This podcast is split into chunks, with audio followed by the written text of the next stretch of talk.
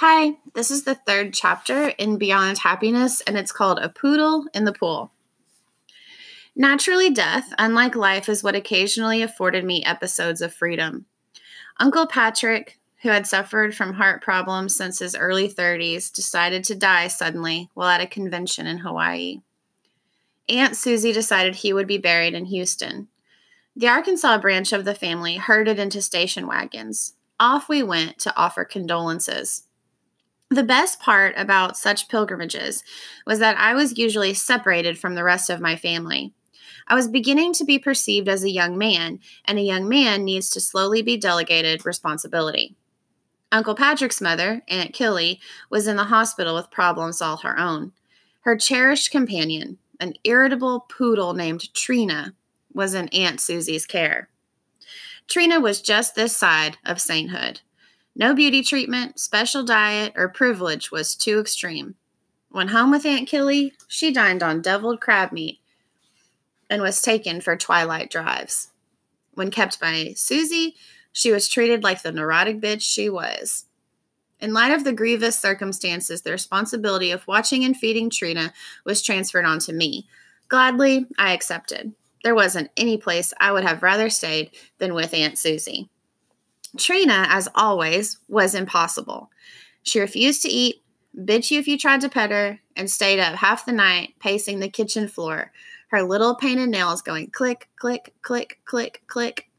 The only time she was halfway human was when she stood by the sliding glass doors that led out to the patio, pool, and garden. For it was there, beneath the azalea bushes, that she was permitted to do her business. Responsibility has never been one of my fortes. Trina tripled the challenge. She was 13 years old. I had known her all my life. I was very fond of dogs in general, but had a definite problem with particular poodles. The night before my uncle's funeral, she was clicking to Beat the Band. Aunt Susie hadn't slept in 3 days. The dog had to be stopped. I considered giving Trina a tranquilizer, but knew I'd never get her to take it. I boiled some hot chocolate, which I knew she loved, and laced it with several ounces of Kahlua. My scheme worked. She sat on the edge of the couch through the entire run of Whatever Happened to Baby Jane. I was into the Kahlua also. Happiness was indeed ours. The next thing I knew, I awoke with the remote control in my hand, the television all fuzzy, and Trina scratching to get out. Groggily, I went to the door. I opened it. She ran out and peed. I shut it and went back to bed. At 8 o'clock the next morning, my sweet dreams were cut to the quick when I heard Aunt Susie scream in horror out on the patio. I rushed out to see what she had seen, and when I saw, I screamed too. Guilt and shame flooded me as I witnessed a sight too terrible to be true. Trina's corpse floating around the pool. How had it happened? Hadn't I let her back inside?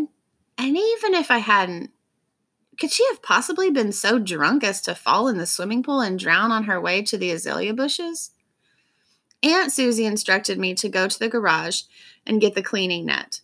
We tried fishing her out, but to no avail. Eventually, I had to swim in and try to haul her up by hand, but every time I'd get close enough to grab her, she just seemed to sink further down. When I finally managed to get a hold of her rhinestone collar and began to pull her to the side, one of her hind legs got stuck in the drain and twisted terribly out of shape. Then on dry land, what were we to do with her? She was bloated to twice her normal size and as stiff as could be. She wouldn't fit in the garbage can. We had to call a vet and pay for a cremation service. I tried to apologize, but Aunt Susie wouldn't hear of it. Trina should have been put out of her misery years ago. I don't know why they leave her with me anyway. I've always hated dogs. So did Patrick.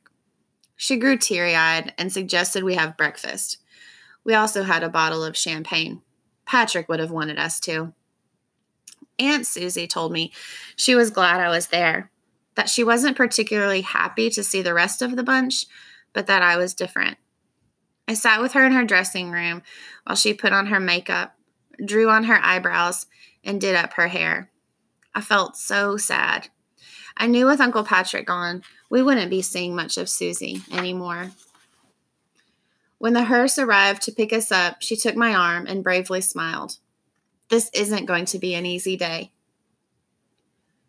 The funeral was completely upstaged by the Trina tragedy. Even the preacher was more concerned with how Killy would take the news rather than my uncle's soul speeding to heaven. It was decided Killy be told Trina had a coronary. All present swore never to tell the truth. The tale remained intact for years to come. The next day, when we were driving back to Little Rock, I felt homesick, but didn't know what for. I was stuck in the back seat, pressed against a window.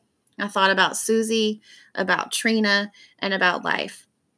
Funny how the humdrum goes on forever, and the good parts so quickly blur, just like scenery in the distance.